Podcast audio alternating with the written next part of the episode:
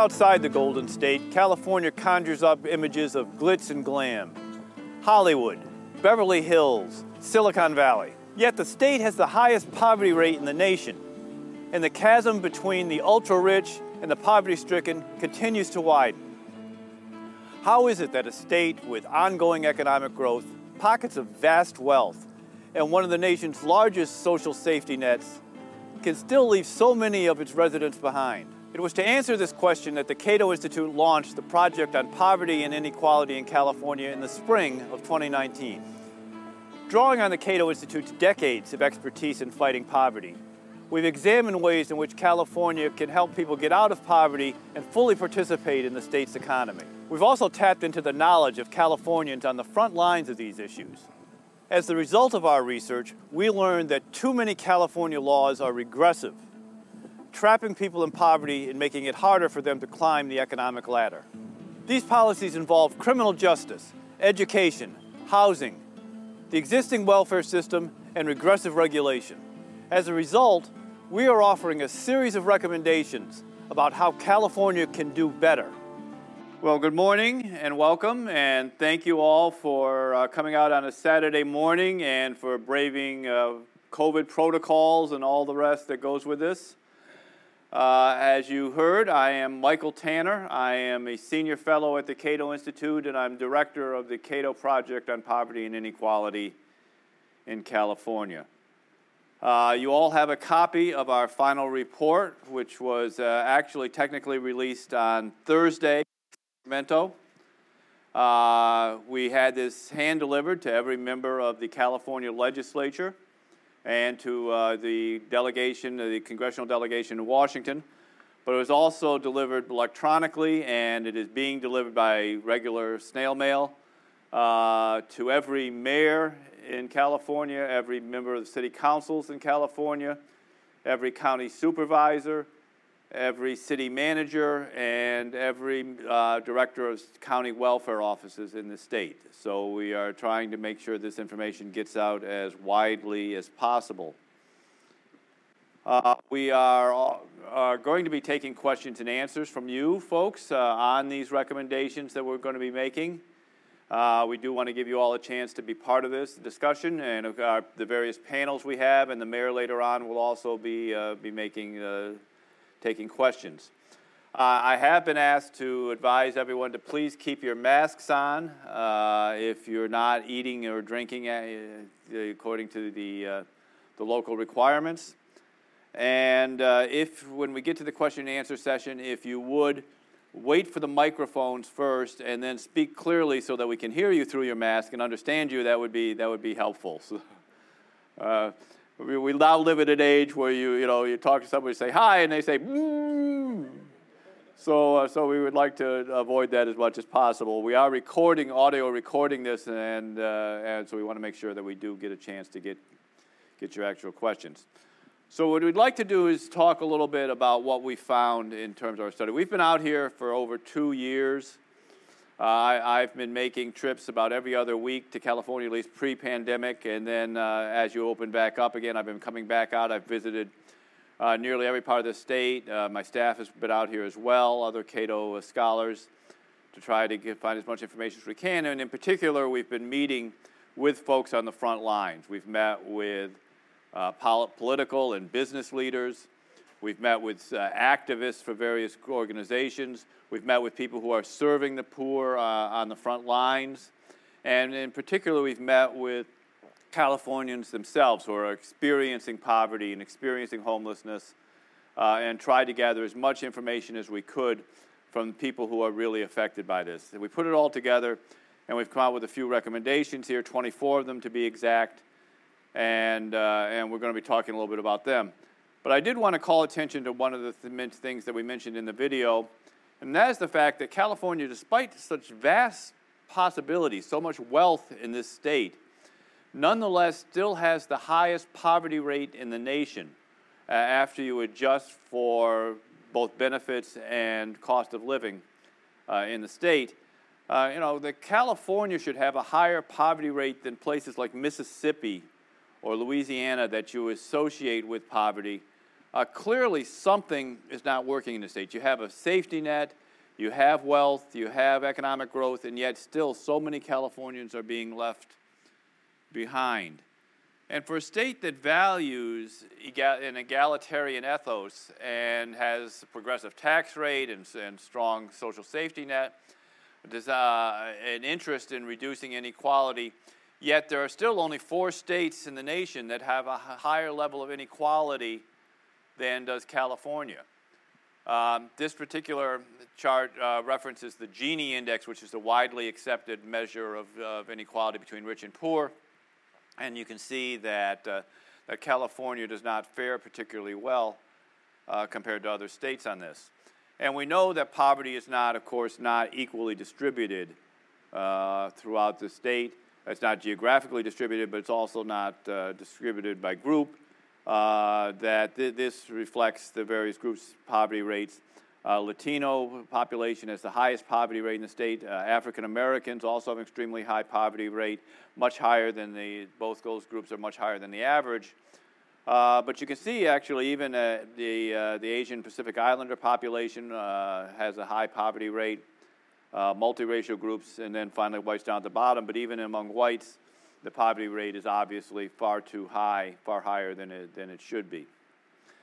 So we have a problem here in California. We know that. What can we do to, to deal with it? We specifically have 24 recommendations that deal with such areas as housing and homelessness, education and workforce, criminal justice reform, reforms to the existing social safety net, and what we call economic inclusion, but basically bringing more people into the growing economy that you have out here. And let's start with housing and homelessness. This is an issue where I knew, you know, we knew that housing was a problem. I'd written about it in, in my books. Uh, we knew housing was an issue and that you had a homeless problem out here.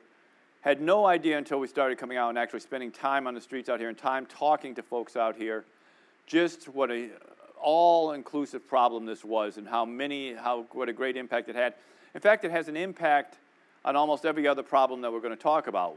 The zip code you live in and whether or not you have access to affordable housing impacts all sorts of things. It has an impact on education, for example. Too much education goes on by zip code, where wealthy zip codes uh, have a very different uh, access to educational opportunities than people in low, than low income uh, zip codes. That it has to do with whether or not there are jobs there. It has to do with how you're treated by law enforcement. All these sort of things are tied to housing patterns. Uh, and we know that uh, California has, of course, the highest housing costs in the nation. The, uh, the cost, uh, the average cost of a ho- home in California is about $800,000. Uh, the, the cost of uh, renting an apartment is, for two bedroom apartments, around over $2,000. In some places, like in LA here or up in San Francisco, you can pay $3,000 on average to, to rent a two bedroom apartment, you can imagine what somebody earning minimum wage or someone at the poverty level, what it's like to try to find affordable housing uh, if you're in that category. Uh, just simply looking at this as a measure of rent burdened uh, uh populations. Uh, rent burden simply means you're spending more than 30% of your income on housing, uh, which is what's the nat- you know supposed to be recommended. And the nationally, about 30% of people are considered rent burden. Uh, if you're in the lowest income category in California, almost 89% are rent burdened. Uh, and all the way up, uh, basically, you're higher than the national average unless you earn more than $75,000 a year in California. So clearly, there's a cost of housing uh, problem here. And essentially, the, it's a problem of supply and demand. Uh, for a lot of reasons, growing population, fact that people want to live in California, uh, you have a demand for housing. People, people want to live uh, here, but you're not building housing to keep up with it. At one time, you actually were building uh, housing faster than the rest of the country, and that's no longer the case. And by some estimates that are out there now, you're three and a half million housing units short of what is necessary to deal with the existing population. And this, you know, this is sort of economics 101. It's not the only cause for the housing shortage. It's not the only reason housing prices are high. But you know, you don't have to be a, a Nobel Prize winning economist to understand that if you're going to have a demand for, for housing and you're going to restrict the available supply of it, that the cost of housing is going to go up. Uh, that's sort of basic logic. And tied to the cost of housing is increasingly the problem that California has with homelessness. There's uh, over 150,000 homeless people in the state. Uh, in California, I believe it's around 68,000 in Los Angeles County uh, that are homeless. Uh, in the Bay Area, it's around 28,000. Even in a city like San Diego, you have over 8,000 homeless uh, people experiencing homelessness uh, there. Uh, that's a tremendous problem. Now, I know, you know, there's people who say, well, the problem with homelessness is not necessarily a problem of high cost of housing. If you go out in the street, you have see a lot of folks, the sort of visible homeless that are suffering from issues of substance abuse, uh, mental health issues, things of that nature. But we also encountered a great many people who are suffering homelessness in California, and in fact, perhaps a majority of the people suffering uh, homelessness who are not simply who are simply not visible in the same ways uh, that are simply have fallen to the street because, for whatever reasons, they've lost their housing availability and they cannot find affordable housing to meet their, meet their needs. Uh, you can imagine if you manage to squeeze into an apartment to find something that's under the average, under the median cost, and you were able to stay in that apartment, and then something interrupts your income flow. Uh, whether that you lose your job, or you have a health issue, or a family crisis, whatever the reason is, you, you lose that apartment, there's not necessarily going to be easy to find another affordable apartment and offering it up on the street. When we found people, when, as we were going around California and talking to folks, we found California state government workers, teachers, emergency room nurses who were living out of their cars because they couldn't find an affordable place to live within reasonable distance of where they worked. We found people, and uh, we were up in San Francisco, I could tell you, I'm talking to somebody, driving in from Stockton every morning. About three hour drive to get to their work because they couldn't find an affordable apartment closer than that. That, that clearly is tied to the problem. So, what should we do about it? We have a number of recommendations. We actually have eight recommendations in dealing with housing and homelessness that are included here. The first of these is we think we need to put an end to exclusionary zoning in the state. Now, we've taken some steps. California recently passed SB 9, SB 10 uh, to basically do away with the idea of single family only zoning, which, which governed most of the state. Uh, prior to passing SB 9 and 10, uh, if you looked at the state, depending on exactly how you defined residential property, a, but somewhere between 60 and 80 percent of all residential areas in the state were zoned for single family only housing. Uh, SB 9 and 10 now let you build duplexes on that land. Now, it says something about California, I think, when you talk major, pro- major progress is that you can actually build a duplex. That said, uh, you know, and you can subdivide lots if they're the reasonable size ones, but there's still now enormous zoning barriers to building more housing. You still have minimum lot sizes. You still have minimum setback requirements. Uh, one of the ones that I understand least is that you have minimum uh, parking uh, space requirements. You have to have one and a half parking spaces per every apartment, that sort of thing uh, that you build. Uh, all of these sort of things still act to limit the availability of housing, multifamily housing in particular, in many areas uh, of the state. Uh, and until you deal with that, you're still you're not going to be able to solve the problem of affordable housing. Second, and tied to that, we think you, that those uh, municipalities that have not yet moved to a uh, by right or a ministerial approval process should do so. Once you've met all the requirements uh, for building new housing, you should be able to build it. You shouldn't have to have secondary review, which is what the process is called in California, where after you've met all the requirements, then you still have to go to the planning board or the county supervisors and let all the NIMBY groups come in and tell you why you shouldn't build uh, that housing despite the fact that it meets all the requirements. Uh, this can drag things out both in cost and time virtually forever uh, out there. Uh, third, we think you need to deal with the California Environmental Quality Act, CEQA. Uh, this is something that every politician we've talked to across the board, didn't care whether Democrats or Republicans, who, who, conservatives, liberals, didn't matter who they were, everyone we talked to, from the governor's office down to folks at the local, local levels, said something has to be done about CEQA. And we would say, well, great, so you're going to lead the fight to overturn CEQA. And they said, oh, no, we're not going to talk about it until, but if, but if you happen to get it done, that would be a great thing.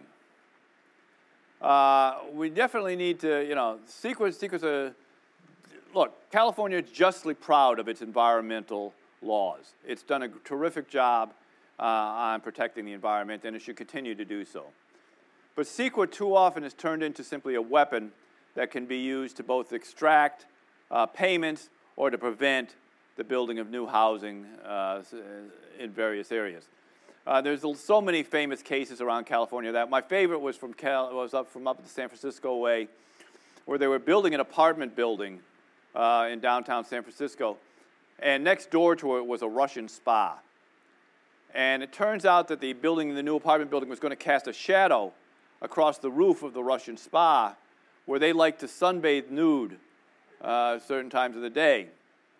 Uh, so they threatened to sue under CEQA uh, to block, prevent that shadow from uh, overtaking their nude sunbathing until they were paid off a certain fee for every member of the, uh, of the, of the spa in exchange for that.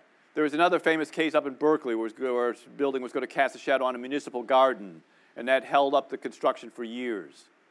Uh, these sort of things go on uh, all across the country. Something has to be done to make it easier to build, and that has to mean having to deal with, with CEQA reform one way or another. We think you need to standardize and cap building fees. Uh, that we, we understand municipalities have an issue that building new housing is a cost to municipalities. You have fire, sewer, water hookups, all these sorts of things. There, there's an impact there. But too often, fees are simply seen as a way of gaining more money uh, particularly with Proposition 13 limiting, limiting property taxes and, and schools taking up the majority uh, of property uh, taxes that are available. Uh, municipalities are looking for new money, and, and developers are an easy target for this. But in many cases, it's somewhere between 80 and 150,000, 160,000 dollars per door uh, before you can start building simply in the, in the fee process. No wonder you're building luxury apartments and not affordable housing if you're starting off having to pay you know $80,000 in fees before you per apartment uh, per door uh, before you even start. So if we want to have more affordable housing, we're going to have to do something to limit fees. They should be standardized across the state, and then they probably should be capped. I know there's legislation I saw to cap it at 12 percent uh, of the cost of the project. Just things like that are probably steps in the right direction to dealing with that. We want to reduce the power of local uh, agency formation uh, co- committees. Uh, basically, these uh, determine municipal boundaries, but in addition to sort of infill housing, building downtown, we also want to be able to build around the edges of communities.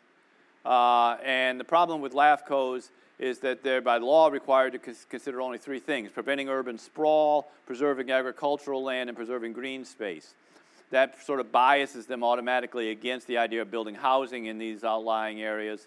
Uh, we think that that should be considered uh, an important step along with, along with the rules that they currently have to induce or take into account.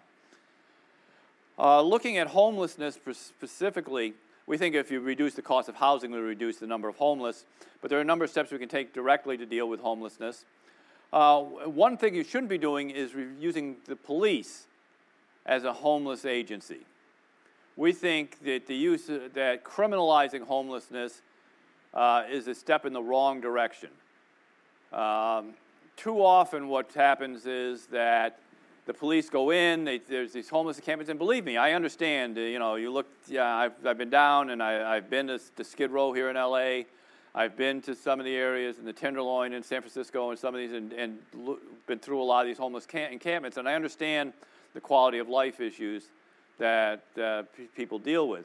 But you send in the police to sweep through these encampments, for example, what happens is you end up, you destroy their tent, you throw away their medication, you get rid of their, they lose their identification, you throw them in jail for the weekend, and then you let them out on Monday and you say, okay, you're out on your own again. what do we think is going to happen? Where are you going to, you know, put them? Now they, they're worse off than they were before you, before you destroyed everything. And yet you now they're back on the street again. You haven't solved the problem. Law enforcement is not equipped to be a homeless agency. On the other hand, there are certainly are going to have to be needs to how do you move people into shelter, how do you move people into treatment for substance abuse and so on. And one of the things we think we need to do there is to strengthen California's conservatorship laws to deal with people who can't make these choices for themselves because they are simply too far gone in substance abuse or mental illness to be able to make these decisions for themselves. Now, obviously, we need to protect civil liberties as we do so. You don't have to be a Britney Spears fan to understand just how bad conservatorships can be. But, but once we make, take into account civil liberties and once we protect people's rights as we do so, there needs to be a mechanism to take care of people who simply are unable to take care of themselves and to move them into, into better treatment. And then finally, we do think we need to expand CEQA exemptions for homeless project, sh- uh, projects. You're building a shelter, you're building a navigation center, you're doing things that are designed to take care of people who have, uh, are homeless. You, you, CEQA should not be used as a weapon to simply hold that up. Um, one, again, a case up in San Francisco where the Embarcadero homeless shelter, 165 beds. They've got 28,000 homeless people in the, in the area. They're trying to build a center with 165 beds, and it was dragged out for years through CEQA fights in the courts. Uh, now, I believe LA is one of the cities that actually grants exemptions for this, but th- this across the state. Uh, ser- projects that serve the homeless should be exempted from CEQA rules out there. So those are things we think we can do to, to bring down the cost of housing and to deal with the problem of the homeless, people experiencing homelessness. Education and workforce. Look, this one should be another no-brainer. The fact is that a good quality education is an obvious step on the road out of poverty. Uh, for both the current generations and future generations, you need to provide people with a good quality education. But the fact is that California's education system is failing far too many students, and particularly just failing low income students, at risk students, and students of color. Uh, we know that this is a huge problem. Uh, this, is a, this chart shows the uh, graduation rates, college readiness, college going rates for different communities. You can see even the statewide average is not too bad for, for graduation, but, but far too students or few students are going to college or college ready. And if you look at uh, those who, for example, English is not their first language, uh, college and career readiness is only about 15% uh, of, of, high school graduates there. Uh, homeless youth, low income families generally are not college ready and uh, are not uh, career ready uh, when they graduate high school. So something clearly needs to be done to improve the education system here we think that that should start with removing barriers to charter schools and other alternatives. It's, the fact that the state is so biased against charter schools and alternative education doesn't make much sense. Charters in California outperform uh, traditional public schools. This is particularly true for at risk students and communities and students of color.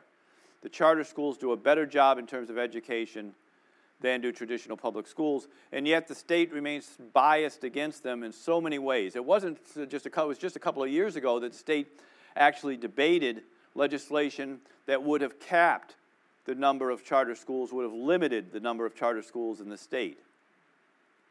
And it still is the case that, in terms of, for example, the funding formulas for at risk students, charter schools get a lower bonus for taking in at risk students than do traditional public schools, despite the fact that they are more likely to take in at risk students than a public school. They are actually receive a low, there's a, the funding formula rewards you if you take in at risk students. Uh, charter schools get a lower bonus than does a traditional public school for doing that. That makes no sense whatsoever. But we think it should go beyond simply charters and that is to create more power and control for parents and, and children. Too much of California's education system is, is uh, policy is focused on education systems. We don't think systems are what's important. We think students are what is important. And therefore, there should be more emphasis placed on students and parents, more control given to students and parents, more freedom given to students and parents, And frankly, there needs to be more competition within the education system itself. So we think one of the ways you can do this is to create an educa- uh, tuition tax credit program. This is where you can receive a tax credit for contributing to a fund. That fund goes to low income parents that they can use for a variety of educational sources. And that can be simply hiring a tutor or buying a computer for your, kid. Or it can be to get a tuition to a private school in areas that, that, that might be the best uh, education alternative. But it should be available to parents to do this. Uh, in terms of the public schools, one of the things we think needs to be done is restructuring the pension system so that more resources actually go into the classroom. Uh, the fact is that uh, despite increases in education funding, too much of that's not finding its way to teachers, it's not finding its way to books, it's not finding its way to schools generally. It is simply being eaten up by the, uh, by the uh, teacher pension system and we think that that needs to be done. Now, I know you have a, a Supreme state Supreme Court decision out here that makes it impossible to change pensions for existing teachers, but we think for new entrants into the t- uh, new teachers out here, uh, they should be moving to more of a defined uh, defined benefit or defined contribution system rather than the defined benefit system you have now, in order to reduce pension costs so that more of that money can go to the classroom. And lastly, we think there should be an increased emphasis on vocational education and technical education, voc tech education and apprenticeships as part of that in terms of uh, preparing students. Not everyone is going to go to college. Uh, there's a great emphasis that, on the idea that college is a great leveler, but not every student is prepared or wants to go to college. There needs to be alternatives for them. Uh, one of the areas, for example, that we looked at is in terms of apprenticeships. You have to be 18 and out of high school in order to become an apprentice in a trade. Uh, we, look, you know, you could be 16 and you're a uh, junior in high school, and you know you're not going on to college. You know you're going into a trade. You're going to become a carpenter or a plumber or an electrician. You should be able to apprentice at, the, at an earlier age in terms of, of, of doing that. Uh, we think starting giving kids more opportunity, changing the education system, improving the education system is going to lead a great many people out of poverty. We also think you need to address criminal justice reform uh, as part of anti-poverty efforts. And, and uh, people, a lot of people say, what has criminal justice got to do with poverty? The studies are overwhelmingly show that there's a link between criminal justice, the criminal justice system, and poverty. In fact, uh, studies out of, I believe it's Vanderbilt, shows that if we could do comprehensive criminal justice reform, we'd reduce poverty rates by about 20% overall. And we know this because, look, 20% of Californians have a criminal record. That criminal record can keep you from getting a job, despite banning the box, it still can keep you from getting a job. It can prevent you from getting housing. Landlords can find out, you know, ask if you have a conviction and they cannot rent to you. It can keep you from getting uh, scholarships to get into school. It can even keep you out of many schools, and many professions still don't allow you to be uh, to be in this. I actually was talking to. Uh, I was at uh, Fresno State University, at the center uh, up there, and I was talking to a fellow who was graduating with a master's in social work. Uh, but he couldn't be a social worker because he had a, uh, he had a felony conviction on, on his record. Uh, so he was not allowed to be a social worker. Uh, those sorts of things. So, what do we think we should do? California Crime Works. I know I was going to say that it's not popular right now to talk about criminal justice reform because everybody's talking about getting tough on crime again. The fact is that California's crime rates are near historic lows. Uh, and you can look at this. People blame the rising crime on various reforms that have been done. You can drop those reforms in here, and you see no change in, in, in the declining crime rates. There's, now, we are up in 2021, I will say, over 2020, but most experts believe that is, that's largely a result of coming out of the lockdowns that you, we've had over COVID and some things that relate to that. So, what are our recommendations? One, number one is to simply resist efforts to roll back recent criminal justice reforms. You just saw that uh, with the referendums in the last election, but that the, basically the criminal justice reform is still popular, despite what some of the politicians are trying to do with it. Uh, we think you need to keep in place those reforms that, that have been made. Second, we need to reduce overcriminalization generally. There needs to be a complete review of the criminal justice code and the idea of taking those things that are essentially victimless out of the criminal justice code. They're not necessarily things that should be policed uh, as a way of solving problems. A, a, heavily armed police officer is not a social worker. The police are not the answer to every social problem that this state, this country faces. So we should look at things like drug laws and whether or not drugs should be criminalized. Uh, states like Oregon, for example, are moving to decriminalize the whole range of drugs. We should be doing that here in California. We should be ending laws against sex work that both that that push sex workers into ever more dangerous areas and that, that facilitate trafficking and things like that. We should make it possible for them to practice their professions. We should look at the increasing criminalization of tobacco. Uh, do we really believe that if we're going to make vaping and tobacco use crimes, that that's not going to particularly harm communities of color? We should know by now that the criminal justice system does not treat all Californians equally that the criminal justice system is biased from top to bottom against low income communities and communities of color, and we should be certainly be taking that into account before we make things more, more crimes out of things. Uh, we should be expect we should curtail the use of fines and fees as punishment. Uh, too often, uh, you know, low, someone with a low income gets picked up on a very minor offense, they get assessed a fine that they can't pay, and the things just escalate. Often this is just simply a traffic incident. You get picked up for uh, a minor traffic offense, you're speeding or you, you go through a red light, you get hit with a fine that you can't pay, they end up taking away your insurance, and then you lose your driver's license, and then you can't get to work, and it just sort of escalates in these things. Uh, there, I know California is supposed, judges are supposed to ask whether you can afford, the, the law says they're supposed to take that into account, whether you can afford a, uh, a fine and penalty. That doesn't happen in most cases. And so there needs to be a uh, movement away from the idea of fines and fees uh, in the criminal justice system. There should be a mechanism to automatically expunge criminal records. As I mentioned, 20% of Californians have a criminal record today that can prevent you from getting a job or getting into school or getting into uh, to housing and so on. Well, you need to, and, and, you know, there's ways you can go to court after you've been out. You can ask a judge to, to clear your record and so on. But, you know, most people can't afford the lawyers to do that sort of thing, especially low income people. What we need to do is to set up a mechanism where your record simply clears itself if you keep yourself clean over a certain period of time. So let's, you know, and you can put it on a sliding scale depending on the crime that's been committed. So if you're arrested for a drug offense, I mean, first of all, we should be expunging people who have marijuana arrests. Uh, since you know, I you know I can walk down the street and buy it right now, but you know somebody who bought it uh, 10 years ago has a felony conviction on on their record. That simply makes no sense whatsoever. Uh, but other crimes you can look at in terms of things like, uh, you know, simple assault. Maybe that's five years if you keep your nose clean. For five years, that goes away. Maybe if it's a more comp, you know, a, a greater crime, it takes 10 years or something like that. Uh, maybe 15, you know, 15 years for others. Obviously, if it's something like rape or murder, you're, you know, it's either much longer or, or, or it stays. But you can set that up so automatically your record is sealed and expunged after a certain period of time. States like Pennsylvania and Utah are now looking at this, for example. Uh, California can follow, the, follow those rules.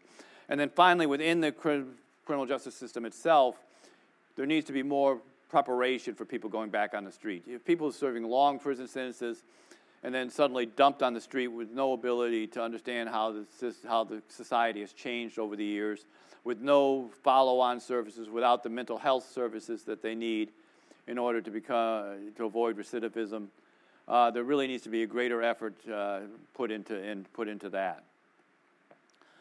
Welfare. The current system, state obviously has a fairly extensive welfare system. It has one of the more generous welfare systems in the nation.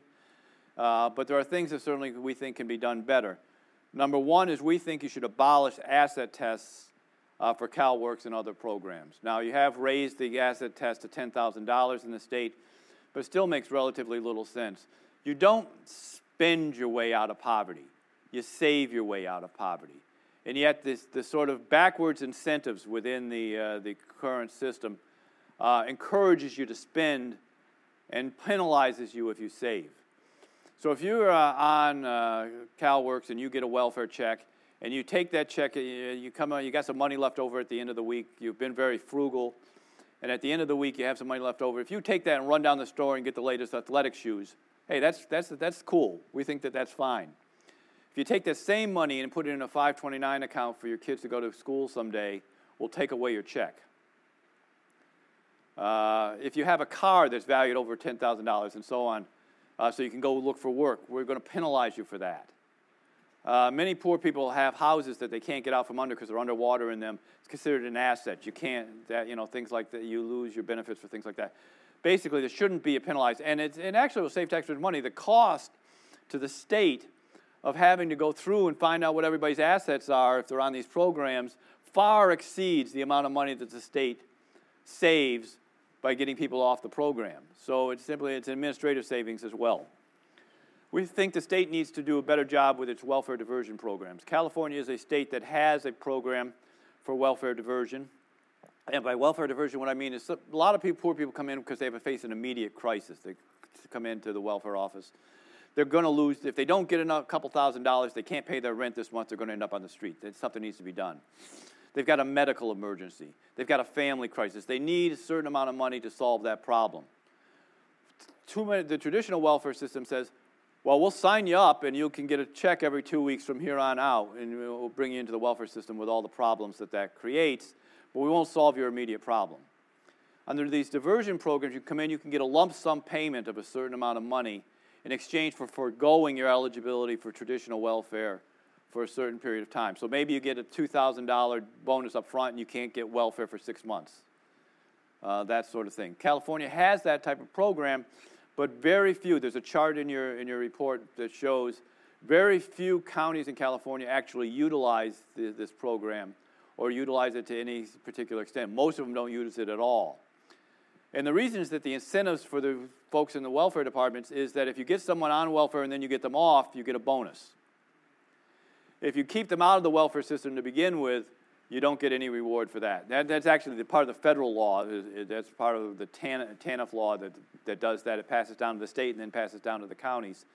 There needs to be incentives within the, within the existing welfare system for counties to take better advantage of these programs. And then finally, we need to prioritize payment, cash payments over in kind benefits uh, for welfare. Most welfare is not in the form of giving money to poor people. Yet, people are poor because they don't have money. So instead, what we do is we, tr- we treat, we, we, we don't treat poor people like adults, where we give them a check and then we expect them to take care of themselves, budget for themselves, make decisions on what they want to spend that money on for themselves. Oh no, we treat them like children. So we give, uh, we don't even give them money for housing. What we do is we give money to their landlord. Then we give money to their doctor. We give money to their grocery store. We give money to the electric company. We give money to everyone except them. And we make those decisions for them. Maybe they want to spend a little more money on food and a little less on rent. Or maybe they've got a big family and they want to go the other way around. They're going to be a little more frugal this month on, on their health care bills and they're going to spend more money in terms of, of they want to get a slightly bigger apartment. We don't let them make those decisions. We should. We also need, you know, if you get cash treats sort of like people like. Uh, you know, it's not a matter of who can navigate the system better uh, and, and who can fill out the forms best in terms of how much benefit you get. We should basically we should be prioritizing that, and there is a mechanism available for that. California has an earned income tax credit, which has been fairly successful. What it should be doing is expanding that earned income tax credit, but on a, on a funding neutral basis by taking these other programs and rolling them in to the earned income tax credit and giving people cash instead of payments to these other uh, these people who sort of serve the poor. We should take care of the poor, not service providers generally. And lastly, economic inclusion. We know, I mean, historically, uh, pretty much everybody agrees that nothing reduces poverty like growing wealth. You know, there's, there's the old the hockey stick famous chart shows that throughout human history, mankind was desperately poor. And they were ruled over by a tiny elite that was slightly less desperately poor. Well, about 300 years ago, something changed. And you can see this is called the hockey stick because it's coming along flat like that in human wealth. And then suddenly it shoots up, and the whole world becomes wealthier. And that change was the advent of free market capitalism. So we know that free markets, tolerable taxes, reduced regulation generally produces more wealth, which generally helps lift people out of poverty. But, and this is a big but, because too many people sort of stop at that We need low taxes, we need deregulation, we need to create more wealth. That, that fixes the problem. The but here is only if everybody can participate in that growing economy. If there are barriers, if there are regulations, if there are rules that prevent low income people from participating in, those, in that growing economy, then it won't benefit them no matter how much growth there is. And too often there are barriers that get in the way of that, and we think that those barriers need to be removed. Uh, this, is, this is an example, just shows you that uh, as GDP per capita in California has been growing, uh, so has the um, generally the SNAP, which we're using as sort of a, a proxy for the welfare system out there. You can see that, there, that you know, too often the, the economy is growing and people from Cal, uh, the poor people are not participating in it. Part of that is we think we need to repeal unnecessary occupational licensing laws. Most occupational licensing has nothing to do with health and safety. It has a lot to do with protecting the monopoly powers of existing providers. Uh, very, you know, the, the fact that you need to have more time, money, and effort to become a beautician than you do to become a tattoo artist, for example, or an EMT uh, makes no sense whatsoever. I mean, it, it's designed to simply keep people out of the profession and protect monopoly profits uh, from people who are in, in the current field. something needs to be done to deal with that. We should, you should rethink occupational licensing generally. In fact, it was only, only, I believe it was last year that Governor Newsom signed the legislation to allow pe- the prisoners who had been fighting fires out here to become firefighters. Uh, that sort of thing, just again, it makes very little sense. Along with occupational licensing, occupational zoning is something we need to take another look at. Yes, nobody wants a hog farm built next to them, but but too, you know, but we also need to look at the fact that as COVID has shown us, uh, you basically have two economies. One group of people are work, very comfortable working from home, uh, you know, I certainly did that. Uh, you know, when COVID shut things down, I simply went, you know, moved my office to my living room and was able to sit down on my computer and do that. Uh, but for a lot of low-income people, they don't have that option. Uh, but there are jobs that they could do from home. You could do hairdressing at home. You could do catering out of your house. You can do, you, you know, people bake cookies and sell them. Those, those sorts of things out there. Florists. There's, there's a host of things that could be done out of your home, but they, they're blocked by occupational zoning that says you can't do any sort of profession in this area, or if you do, you can have one delivery a week, or you can only have one person come by your house, you can only have one person work for you if you're working out of your home. All those sorts of rules need to be reviewed and done away with. Third is childcare. Childcare is enormously expensive everywhere, but particularly in California. It's around $18,000, I believe, for a, uh, for a, child uh, to have to take care of that child through child care in, in, most centers and that sort of thing. There has to be, you know, the effort, you know, there's a lot of efforts. You've seen it now in the Build Back America um, Better plan, all these sort of things, to come up with subsidies for child care. But subsidies is often just chasing your tail, number one. You, you create a subsidy, the provider simply raises the price. Uh, you have to come up with a higher subsidy. The, child, the provider raises the price again, and you're just kind of chasing your tail. Now, you see that in healthcare, you see that in higher education, where subsidies are simply passed through to ever higher prices, and if you don't get the subsidy, you're sort of out of luck on these sort of things. The second is these, these subsidies that often come with strings that sort of benefit big daycare, if you will, the, the big four or five providers that do kind of institutional daycare. They're the ones that are going to qualify for these subsidies. Uh, but a lot of low income people prefers the, the mom and pop operation down the street. First of all, these big institutional centers are not located nearby. Second, they don't know these people, they don't trust these people. They much prefer this sort of church basement, uh, the, the woman down the street who takes in a handful of kids, that sort of th- uh, things. They're not eligible for these subsidies. They, those small non institutional centers are also the ones that are at least that suffer most in terms of trying to meet these uh, regulations. Now, obviously, you want to regulate health and safety. You don't want pedophiles becoming uh, instructors and things of that nature. But many of these regulations are arbitrary and expensive. For example, you have to have 75 square feet of space per child outdoors and 150 square feet of space indoors for every child you have. And you can't count those areas that are covered by bookcases or desks or tables. I mean, you know, why is 140 square feet just going to, you know, children are going to just die in mass because you have 140 square feet of space? I mean, you know, th- those sort of things, but they're hugely expensive. The child staff ratios, how many teachers you have to have per child. Simply redu- uh, allowing one more child per teacher can reduce the cost of child care by as much as $2,000. Uh, these are significant savings that you can make, retaining health and safety, retaining protections for children, but you can reduce arbitrary and unnecessary regulation and bring down the cost of health care to where low income families can be part of that.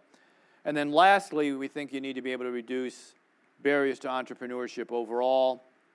This is everything from caps on liquor licenses to how the cannabis industry is regulated to build to franchise fees to the license fees you have to have to start a new business. All of these things need to be brought down and dealt with. Uh, I've run long, but I'm going to take a couple of minutes to take a couple of questions from you, if you will. So let's, let's see if we can take just a couple more questions on this. Actually, I'm going to say one more thing on this, and then I, I promise I will get to, get to your questions on this. This you'll all recognize as sort of Maslow's hierarchy of needs uh, out there. And you can see at the bottom are the very basic, the physical things, making sure people have enough food, shelter, uh, the basics of life. And then it moves up to more self actualization issues at the top. Too much of California's anti poverty policies are focused solely on this effort down on the bottom, this last rung on, on the system, the very material necessities. We need to do that, obviously. That's a necessary commitment. You have to make sure that people aren't starving to death. But it's not enough to really get people out of poverty. If you really want to do something about fighting poverty, you've got to move up this hierarchy, up the ladder to the top of the thing. Because in the end, our goal isn't to make poverty less miserable. It isn't to ensure that people barely survive. The basic goal ultimately should be that everyone in California can thrive, can flourish. And if we're going to do that, you have to move up to the top of that pyramid where everyone can rise as far as their individual talents will take them. That's why we need to do more than simply argue about whether we increase programs by 1% or add this requirement onto that program or how we deal with this other work requirement or whatever it might be. We need to move into much broader thinking in terms of fighting poverty. And that's what I hope the proposals that we've made here today are. So thank you all very much, and uh, I will take about five minutes worth of questions for you. Thank you.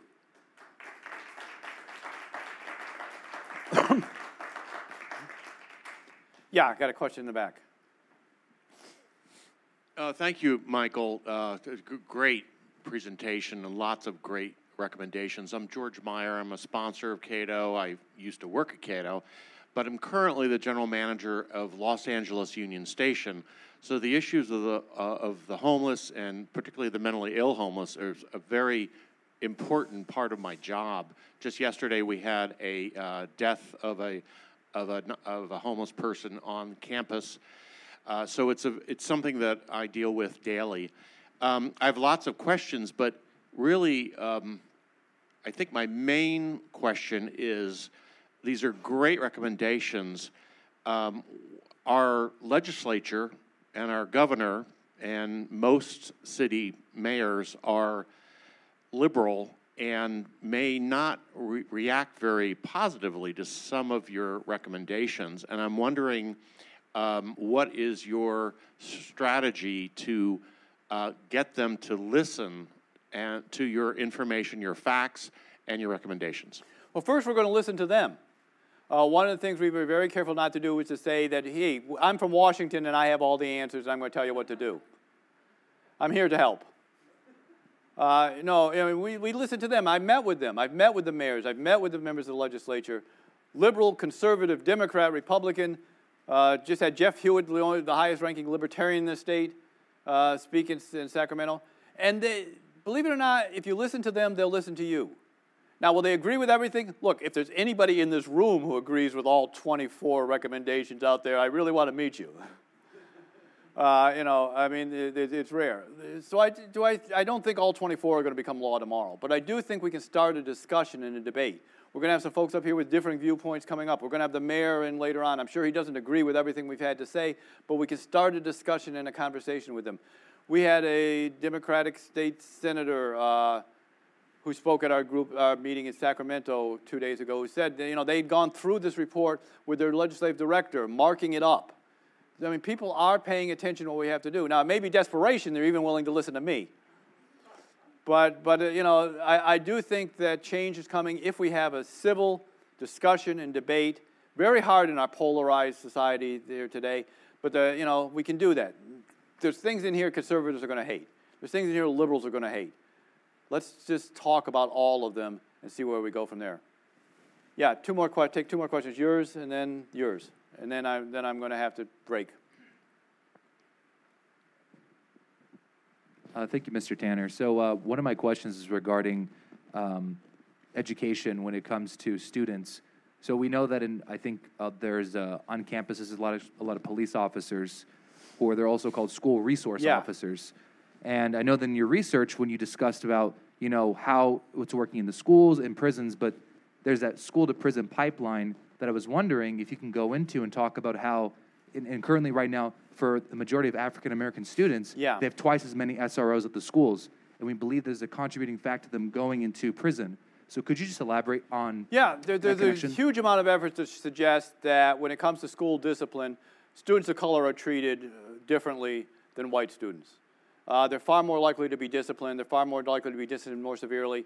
Uh, the- and and, there is, it's called the school to prison pipeline, where the, the basically from the school discipline, it takes you into the criminal justice system and you end up in prison. That, that does need to be solved.